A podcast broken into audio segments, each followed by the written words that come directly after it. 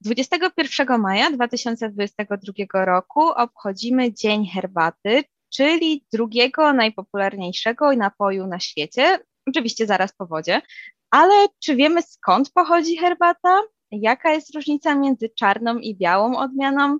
Ja tak powiem szczerze, że nie do końca, ale na szczęście na te pytania odpowie nasz redakcyjny kolega Łukasz Radliński, student Politechniki Wrocławskiej na kierunku Inżynieria Systemów i oczywiście najważniejsze, miłośnik herbaty. To może zaczniemy od takiego tematu pierwszego, głównego pytania, czym jest herbata i z jakiej rośliny pochodzi? Czy to jest jedna roślina, jeden gatunek, czy jednak jest ich wiele? Jak to wygląda?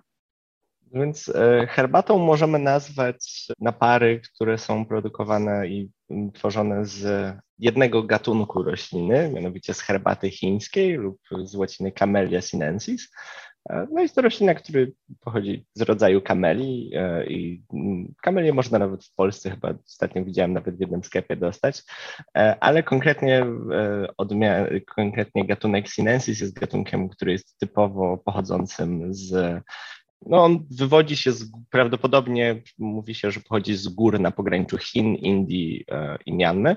I tak naprawdę herbaty produkuje się z dwóch odmian kameli, e, z odmiany sinensis, e, czyli jakby tej odmiany typowej i z odmiany asamika i to jest odmiana no właśnie charakterystyczna dla rejonu Assam w Indiach. Mhm. Czyli tutaj już nam wspomniałeś troszeczkę o tym pochodzeniu, a to jest rzecz, o której chciałabym też przejść. Powiedziałeś o Chinach i to było takie moje pierwsze skojarzenie, jeśli chodzi o pochodzenie, o genezę herbaty. Chiny i Japonia. To jest dobry strzał, tak? Tak naprawdę Chiny, bo e, do Japonii herbata przywędrowała właśnie z Chin w okolicach VIII-IX wieku, jeśli dobrze pamiętam. E, natomiast jeśli chcemy mówić o historii herbaty, to mamy jakby dwie płaszczyzny. Pierwsza taka typowo historyczno-archeologiczna, no i tutaj pierwsze takie faktyczne archeologiczne dowody jakiejś kultury picia herbaty i funkcjonowania tej rośliny w kulturze chińskiej mamy już tak wcześnie jak w II wieku przed naszą erą. Natomiast jeżeli chcemy mówić o takim kulturowym i powiedzmy trochę legendarnym pochodzeniu herbaty, no to w kulturze chińskiej utarło się takie wierzenie, że pierwszą genezą pochodzenia herbaty i funkcjonowania jej w chińskiej kulturze jest legendarny chiński e, zielarz Shenong, który według e, legend chińskich żył tak wcześnie jak w 3000 lat przed Chrystusem i według mitów chińskich ten zielarz postawił sobie za cel, żeby spróbować wszystkich e, ziół i roślin, które są w malowniczej krainie, w której mieszkał. No i właśnie któregoś razu, kiedy e, próbował jednej z tych roślin, to otruł się szalenie i gdy tak leżał, obolały pod drzewem, no to właśnie prosił, żeby przyrządzić mu napar właśnie jakiś leczniczy, no i akurat niedaleko ponoć rosła herbata i właśnie z niej przyrządzono napar, po którym tenże zielarz poczuł się lepiej i od tego czasu miał to być e, narodowy napój, taki, który będzie trwał w tej kulturze, w której już zielarz Shanong funkcjonował. A jak to się stało, że ta herbata stała się tak popularna praktycznie na całym świecie? Znaczy, no to tak, jeśli chodzi o, o no Daleki Wschód, no to po prostu był to pewien no, narodowy napar w, w, Chinach, który bardzo mocno się rozprzestrzeniał. Gdzieś w okolicy VIII-IX wieku wykryła się już taka bardzo szeroko zakrojona kultura picia herbaty i też w tym czasie ta herbata przywędrowała do Japonii. Pierwszy kontakt znaczy Europejczyków z herbatą był właśnie za pośrednictwem Japonii. Znaczy, no, jedne z pierwszych podań takich, w których mieliśmy nieco większe, to są między innymi podania mnichów e, jezuickich, którzy przywędrowali do Japonii. Swoją drogą jeden z pierwszych zapisków na temat herbaty, który był podawany przez jezuitów, jest tym, że jest świetnym lekiem na, e, nie pamiętam tej, tej malowniczej nazwy, natomiast co do zasady na kaca. O mm. proszę. E, tak, skądinąd y, również prawdziwy medyczny fakt. Zielona japońska herbata jest jednym z lepszych e, leków na kaca. Natomiast taki boom kulturowy herbaty tak naprawdę zawdzięczamy Anglikom, którzy właśnie w XIX wieku chcieli trochę też sami uszczknąć tego rynku herbacianego, więc zaczęli hodować e, herbatę w Indiach, też później były próby w Afryce, no i tak naprawdę ta kultura zaczęła tam to kwitnąć i dzisiaj Afryka, w szczególności Kenia jest jednym z największych producentów herbaty na świecie, tak samo Indie. No oczywiście w tej kwestii Chiny przodują, natomiast mają no, ponad kilkusetletni bagaż kulturowy większy. Też w czasach e, powiedzmy już późnego XX wieku Rosjanie mieli pewne próby e, wprowadzania herbaty u siebie, stąd e, do dzisiaj mamy plantacje herbaty w Gruzji. Też współcześnie nawet są próby w różnych innych miejscach, na przykład w Nowej Zelandii. Od kilkunastu lat chyba już funkcjonuje plantacja, która, która eksportuje herbaty na cały świat i nawet w Polsce można ją kupić. A nawiązując do tego pochodzenia herbaty, to jak to wygląda patrząc na ceremonię zaparzania, podawania herbaty, bo to na pewno też jest czynnik, który różni się w zależności od kraju i regionu, prawda? No tak, to znaczy, jeśli chcemy powiedzieć o, o parzeniu herbaty, no to mamy dwa aspekty. Po pierwsze, właśnie ten nasz kontekst historyczny, to znaczy tak jak to pochodzenie herbaty ewoluowało i różne, ta kultura się rozprzestrzeniała na cały świat, takich też powstawało bardzo dużo kultur parzenia tej herbaty, produkowania tej herbaty. No i po pierwsze w ten sposób powstało bardzo dużo rodzajów, czy też jak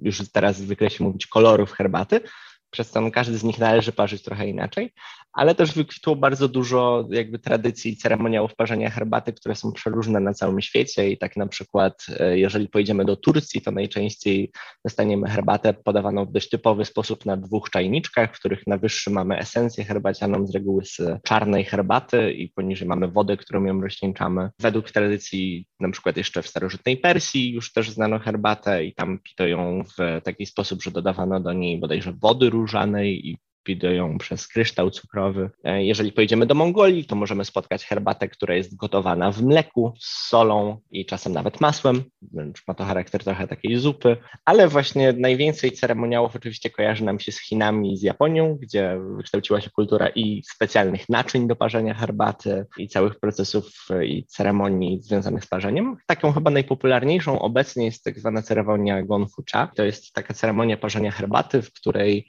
herbatę parzy się w niewielkim naczyniu, w niewielkim czajniczku, ale daje się bardzo dużo liści i zalewa się je z dosyć ciepłą wodą i parzy zaledwie przez kilka, kilkanaście sekund. I takich naparów można robić bardzo dużo, kilkanaście, czasem nawet kilkadziesiąt. Oprócz specjalnego czajniczka mamy tam również dwa rodzaje czarek, e, niewielką do picia i drugą dużo węższą, ale i wyższą, którą daje się do góry nogami do naparu i to jest tak zwany niuchar, który ma zbierać zapach herbaty, żeby móc go poczuć przed wypiciem.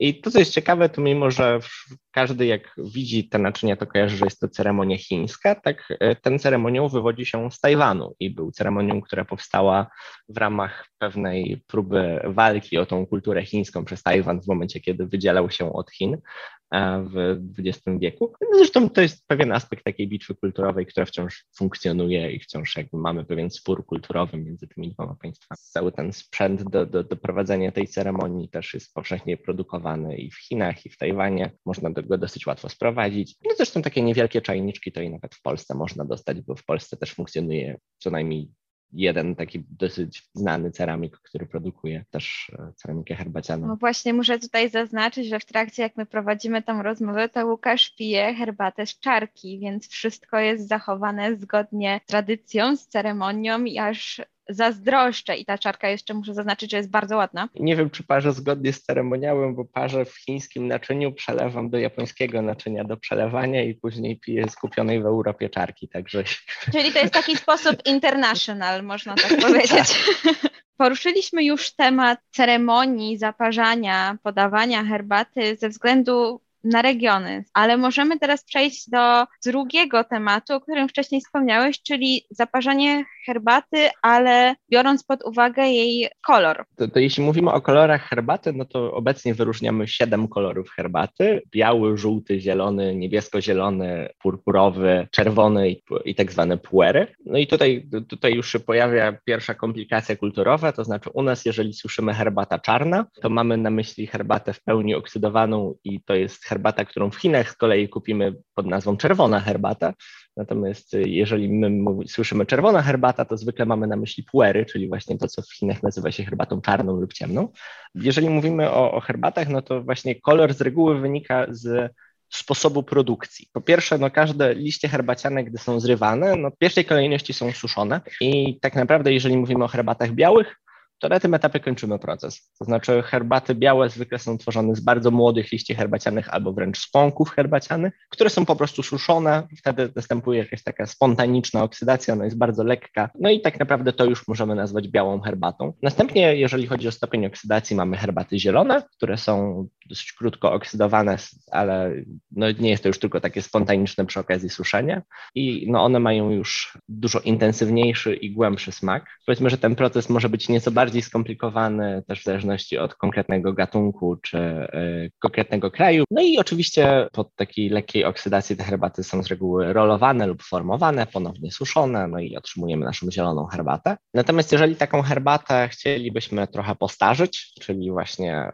no i tutaj mamy dwa podejścia, albo po prostu ustawiamy taką herbatę w stos i zostawiamy na jakiś czas, albo jeszcze ją lekko zwilżamy, żeby przyspieszyć pewne procesy fermentacyjne, no to mamy właśnie tak zwaną herbatę postfermentowaną, czyli herbatę puer, którą w Polsce na ogół można kupić jako pod nazwą czerwona herbata. Natomiast jeżeli chcielibyśmy taką herbatę y, dużo mocniej oksydować, no to możemy otrzymać e, herbatę ulung, choć w przypadku herbat ulung, czyli właśnie herbat niebiesko-zielonych, ten proces jest trochę bardziej skomplikowany, to znaczy one są częściowo oksydowane, to znaczy tam ten stopień oksydacji, tak jak w przypadku herbat zielonych, on jest w okolicy 20-30%, tak w przypadku ulungów ten zasięg jest właśnie od 20-30 do nawet 70-80, stąd też herbaty niebiesko-zielone mają bardzo dużą gamę smakową i możemy znaleźć takie o lekko kwiatowych nutach, owocowych, tak, są też takie, które mają wręcz kawowe nuty. No, przy ulungach ten proces ma dużo wariacji, są takie, które są rolowane w małe kulki, są takie, które można kupić normalnie jakby suszone liście.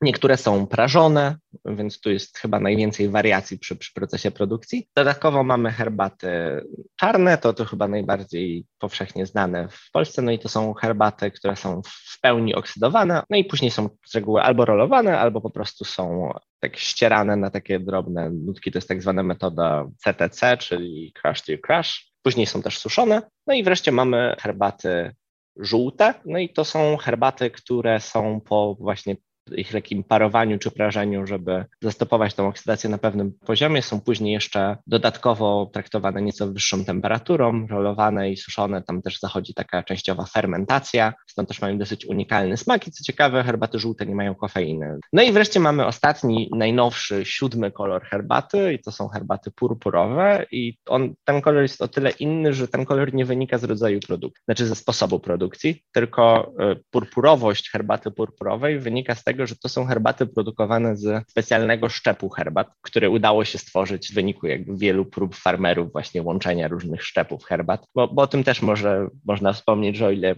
mamy tylko e, dwie odmiany herbaty, z których, w sensie naszej kameli, z której produkujemy herbatę, tak kultywarów parzenia herbaty i różnych szczepów i sposobów łączenia tych szczepów e, są setki i w zasadzie nie sposób je zliczyć. Natomiast jeden z nich jest na tyle charakterystyczny, że doczekał się własnego koloru, a to za pośrednictwem tego, że udało się stworzyć kultywar, który ma bardzo wysoką ilość antocyjanów e, i to są takie substancje, które właśnie odpowiadają za taki purpurowy, fioletowawy kolor i to jest herbata, mimo że herbata purpurowa po zaparzeniu nie jest purpurowa, ma wręcz taki pomarańczowawy, brązowawy kolor, ale jej liście są faktycznie purpurowe i stąd ta nazwa. E, natomiast właśnie ze względu na to, że ta herbata poza dużą ilością antocyjanów ma też bardzo dużo polifenoli, i przy okazji właściwie te antocyjany są dosyć gorzkawe w smaku, to gdyby taką herbatę w pełni zoksydować, to byłaby nie do wypicia, stąd też te herbaty mają też dosyć charakterystyczny sposób produkcji zbliżony do herbat zielonych i tak naprawdę mm, można by dyskutować na temat właśnie tego, czy to jest inny rodzaj herbaty, czy po prostu bardzo charakterystyczny szczep, z którego produkuje się herbatę, którą można by zaklasyfikować też jako zieloną, czy, czy, czy może jakiś inny kolor. To już trochę zależy od producenta. Różny stopień oksydacji też sprawia, że te herbaty trochę inaczej zachowują się w wodach różnej temperatury. Na przykład herbaty zielone bardzo źle reagują na wysokie temperatury, to znaczy po prostu uwalnia się bardzo dużo tanin, które są strasznie gorzkie i cierpkie w smaku, przez co herbat zielonych parzonych w wodzie niemal się nie da pić, bo, bo po prostu są strasznie cierpkie. Natomiast też e, właśnie a propos parzenia też może warto wspomnieć, że generalnie na smak herbaty też ma bardzo duży wpływ woda i tak jak w Polsce, jak nie wiem, uczymy się angielskiego, to często pada taka anegdota, że w Anglii wyróżnia się kilkanaście terminów na deszcz, tak w Chinach wyróżnia się kilkanaście stopni wrzenia wody. Co najmniej trzy są takie w bardzo powszechnej kulturze i jakby można nawet w Polsce można się też spotkać z uczeniem o tych rodzajach, bo to też jest dosyć ważne. To znaczy, pierwszy z tych stadiów wrzenia wody jest wtedy, kiedy widzimy tylko drobne bąbelki na dnie wody. Drugi jest tak zwane białe wrzenie, kiedy widzimy, że cała powierzchnia wody jest pokryta w tych drobnych, unoszących się białych bąbelkach. I to jest najlepszy moment, żeby zaparzyć na przykład czarną herbatę, bo to jest moment, kiedy ta woda ma w okolicach 96 stopni i jeszcze nie bulgocze, a jak bulgocze, to też trochę pozbawia się tlenu, też ta temperatura która jest też troszkę za wysoka na przykład dla czarnej herbaty i też trochę gorzej będzie smakować. Natomiast tu głównie chodzi też właśnie o takie rzeczy jak zawartość tlenu, no ale też bardzo duże znaczenie ma na przykład jakość wody. I, i jak już wejdzie się na przykład na fora dla takich fanów herbaty, to można znaleźć wręcz otwarte dyskusje na, na temat najlepszych rodzajów wody do parzenia herbaty. A wracając do składu chemicznego, to chciałabym poruszyć temat kofeiny i teiny. W herbacie znajdziemy teinę. Tak, Zgadza się. prawda? I on, czy ona ma takie same właściwości pobudzające jak kofeina, którą znamy z kawy?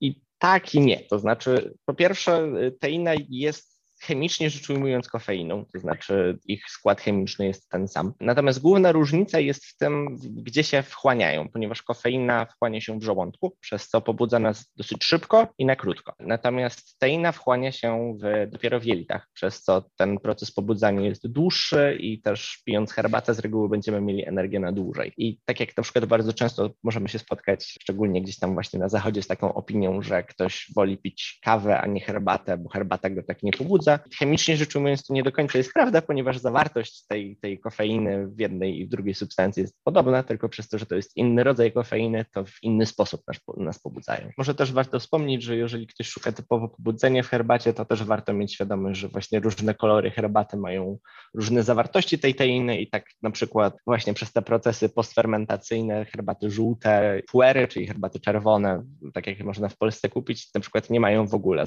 teiny i w ogóle nie pobudzają ale już na przykład herbaty zielone i białe pobudzają bardzo dobrze, wręcz nawet lepiej niż herbaty czarne. A która jest Twoją ulubioną herbatą spośród tych wszystkich, które miałeś okazję spróbować? Ja akurat jestem ogromnym fanem lekko oksydowanych herbat niebiesko-zielonych, czyli ulung. Szczególnym e, uczuciem darzę te niebiesko-zielone ulungi z Tajwanu. Chyba taką moją ulubioną jest herbata Alishan. To jest właśnie herbata, która pochodzi z gór Ali, właśnie na Tajwanie. Produkuje się ją z krzewów rosnących gdzieś tam w okolicy między 1200 a 1400 metrów nad poziomem morza, właśnie w górach w Tajwanie. Myśląc o herbacie, myślimy typowo o tym naszym naparze, który mamy z liści. Natomiast kultura herbaty jest bardzo bogata i w różnych rejonach kształciła różne właśnie ciekawe twory, takie jak na przykład właśnie zupa herbaciana, którą można wypić w Mongolii, choć pije się też jako zwykły napój, ale też właśnie na przykład w Birmie e, herbaty się kisi i normalnie je się kiszoną herbatę, tak jak u nas je się kiszoną kapustę, jako dodatek do dania albo wręcz e, główny element. Notabene kiszoną herbatę również da się nawet nabyć w Polsce, bo jest to towar, który jest też eksportowany jako pewne charakterystyczne dobro narodowe. Nie można zapomnieć oczywiście o herbacie matcha, czyli najbardziej chyba typowej herbacie dla Japonii. No i to jest herbata, która, jeżeli mówimy o takiej typowej, tradycyjnej herbacie matcha, no to to jest herbata e, zielona, produkowana z liści, które są zacieniane zaraz po tym procesie po to, żeby jeszcze zwiększyć tam zawartość chlorofilu, przez co jest właśnie taka bardzo intensywnie zielona. I po zakończeniu procesu jest jeszcze na kamieniu ścierana w drobny proszek, stąd e, właśnie Macze kupujemy jako drobny, zielony proszek, aczkolwiek przez to, jak dużą popularność ma macza i przez to, że zyskała też bardzo dużą popularność jako składnik gastronomiczny, to współcześnie można też dostać maczę, która jest niekoniecznie takiej tradycyjnej produkcji. Niestety bardzo często, jak chcemy kupić maczę w sklepie, to, to nie będzie to macza japońska produkowana tradycyjnie, tylko jest to zwykła macza chińska produkowana często w bardzo masowy i fabryczny sposób. Czyli to nie będzie ta sama jakość, tak? Tak, nie będzie ta sama jakość, nie będzie ten sam smak, nie będzie ta sama wartość prozdrowotna, więc też jeżeli mówimy o szukaniu pewnych takich wartości zdrowotnych w herbacie, to niestety tym głównym czynnikiem jest jakość i, i niestety czerpanie zdrowia przede wszystkim z herbaty w Polsce nie jest aż tak tanie. Taką naprawdę przyzwoitej, dobrej jakości herbatę możemy dostać w stosunkowo niedużej cenie. Szczególnie na przykład herbaty białe są moim zdaniem naprawdę przystępne cenowo i, i, nawet takie z górnej półki można dostać za naprawdę dobre pieniądze. Natomiast jeżeli mówimy o jakichś takich perełkach, to, to zwykle one faktycznie mają bardzo wygórowane ceny, natomiast one zwykle wynikają i z bardzo dużej renomy plantacji, z której są ściągane i z bardzo dużej dbałości o jakość produkcji.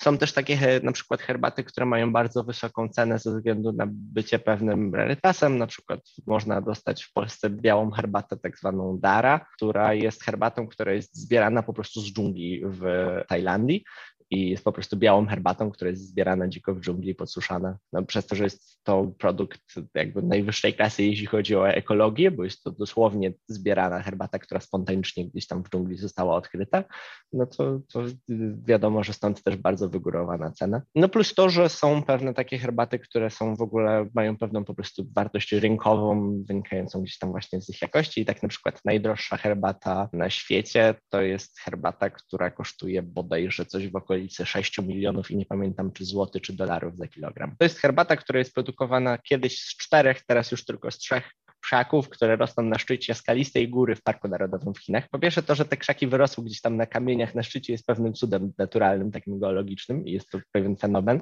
Natomiast głównie wynika to z tego, że to jest właśnie herbata, która rośnie tylko w Parku Narodowym w Chinach, jest produkowana wyłącznie przez y, rząd chiński. Jej nakład nie jestem pewien, czy w ogóle idzie w kilogramy, więc dostanie kilograma tej herbaty to jest niewykonalne. Chyba największa ciekawostka związana z tą herbatą jest taka, że ta herbata była odpowiedzialna za pewien drobny kryzys dyplomatyczny w czasach zimnej wojny, ponieważ właśnie w tamtym czasie, kiedy dyplomaci amerykańscy przyjechali do Chin, to właśnie jako prezent zostało im wręczone woreczek tejże herbaty. Ponieważ dyplomaci e, amerykańscy w owym czasie nie zostali jakoś szczególnie przeszkoleni i wyedukowani w zakresie tego, co to jest za herbata, jaką wartość ma herbata w chińskiej kulturze i tak dalej, no to byli oburzeni, że jak to oni tu przyjeżdżają z, z Ameryki i w prezencie dostają jakieś ziółka, no bo to nie wiedzieli, że dostali jeden z najdroższych program, produktów rynkowych, który można nabyć w Chinach. Powiedzmy, że było dosyć blisko małego kryzysu dyplomatycznego, e, więc e, herbata miała również swój udział e, nawet w polityce. Jeśli mówimy oczywiście o herbatach na przykład czarnych, to w Europie szczególnie każdemu do głowy w pierwszej kolejności przychodzi popularny Earl Grey. I to jest na przykład herbata, która ma moim zdaniem bardzo ciekawą historię, bo nam się ona kojarzy gdzieś tam z Anglią, niektórym wręcz przynosi takie skojarzenia, że o dwór angielski. A historia tej herbaty wywodzi się z tego, że właśnie za czasów kolonialnych, no herbata ta była przetransportowana z Indii statkami. Transport statkiem herbaty z Indii do Anglii trwał trzy miesiące.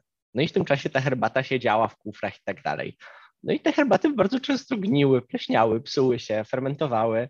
No więc trzeba było coś zrobić, żeby one wciąż dobrze smakowały. Więc zaczęto na przykład je aromatyzować. Jednym z pierwszych kierunków była właśnie skórka bergamoty, która była cytrusem, który mówi się, że pochodzi chyba z Indii najpewniej. Współcześnie, co ciekawe, jest dużo częściej hodowana we Włoszech, ale e, w tamtym czasie właśnie do aromatyzowania posłużono się bergamotu i tak powstała herbata, która do dzisiaj jest jednym z najpopularniejszych napojów herbacianych, które można kupić szczególnie w Europie. Powstała właśnie po to, żeby herbata średniej jakości miała wciąż dobry smak. Czy te herbaty, które możemy spotkać w sklepach na półkach różnych ciekawych smakach, zapachach, czy to jeszcze można nazwać herbatą? Zależy, to znaczy bardzo dużo herbat aromatyzowanych jest nie na herbacie, tylko na hibiskusie albo na rojbosie. No i wtedy no, nie jest to herbata. Po polsku chyba na takie napary mówi się herbatka, jeżeli to nie jest stricte z herbaty. Natomiast no, bardzo dużo naparów jest robionych na herbacie. Bardzo rzadko używa się do tego herbaty jakiejś wysokiej jakości, ale to głównie kwestia ekonomiczna, to znaczy jeżeli ta herbata jest i tak zaaromatyzowana, to i tak nie czuć tych jakichś szczególnych walorów smakowych, które można złapać w wyższej jakości herbacie. No i oczywiście, jeżeli mówimy o takich herbatach typowo masowo produkowanych przez firmy, właśnie, które możemy bardzo często dostać w torebkach, no to one są bardzo często robione nie tyle z herbaty, co z tak zwanego dustu, czyli pyłu, który powstaje w fabrykach po produkcji herbaty. W sensie to są części herbaty, tylko one są często wręcz odpadem produkcyjnym, który jest sprzedawany na przykład dużym firmom, żeby produkować herbaty. Stąd on bardzo rzadko ma jakieś wysokie walory, takie jakościowe, natomiast no, przez to, że to jest pył, no to bardzo szybko się robi z niego herbaty, bo bez bardzo duża powierzchnia. No i jest bardzo tani, bo, bo jakby fabryki nie cenią sobie odpadów produkcyjnych.